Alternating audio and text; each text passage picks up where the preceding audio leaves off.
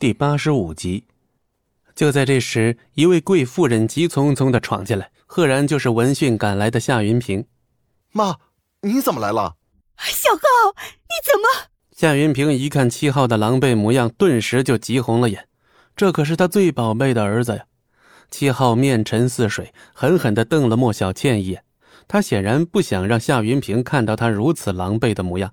齐不易，居然是你！死野种，居然敢打我的儿子！夏云平下意识的要赏戚不义一个耳光。戚不义微微侧目，一道冷漠的眼神惊得夏云平生生止住了动作。既然你教不好儿子，那我来帮你好好补补家教啊！你说什么？有本事你再给我说一遍！夏云平气得浑身直哆嗦。上次订婚宴上，被戚不义羞辱的账都还没来得及跟他算呢。说一百遍也是如此。告诉你的宝贝儿子，少来招惹我，下次就没这么简单了。夏云平深吸了好几口气，这才确认自己没听错。这话的的确确是从戚不义的嘴里说出来的。反了你了！打了我儿子，还敢耀武扬威！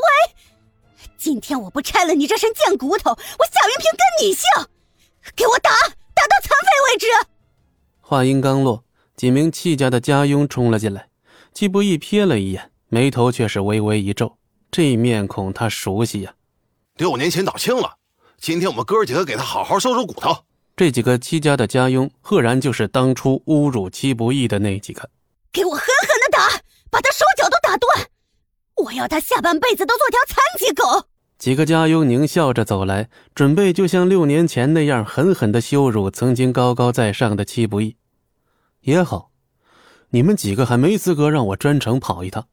戚不义右手大拇指轻轻的一按食指关节，发出“啪”的一声脆响。莫小鱼能明显的感觉到，此刻的戚不义比刚才更可怕。少爷，准备好断几根骨头了吗？家佣脸上的笑容仿佛也和六年前一样。然而就在这时，戚不义却突然双手插入口袋里，做出一副好像放弃抵抗的样子。家佣们狞笑了一声，随即一拥而上，要在主人面前好好的表现一番。然而诡异的一幕出现了。冲在最前头的家佣，眼看就要一拳打在戚不义脸上，身子却冷不丁的一僵，脸上的表情定格在了难以置信的瞬间。在旁人看来，戚不义好像根本没动。滚开！淡淡的一句，那家佣真的就像被什么东西撞到一般，倒飞出去好几米。如此匪夷所思的画面，直接把所有人都看傻了。只有赵轩瞪大了眼睛，一副不可思议到极致的表情。其他家佣见状，脸色微微一变，但是却并没有退缩，大吼着冲上了前去。哼，大吼大叫的有什么用啊？同样的画面再次出现，那几名家佣全部被击倒，可戚不义却好像根本就没动，就靠嘴巴就把人给打倒了。你们几个废物在搞什么名堂？给我站起来！七号和莫小倩再次看呆了。根本就不知道发生了什么，只有赵轩看懂了个大概。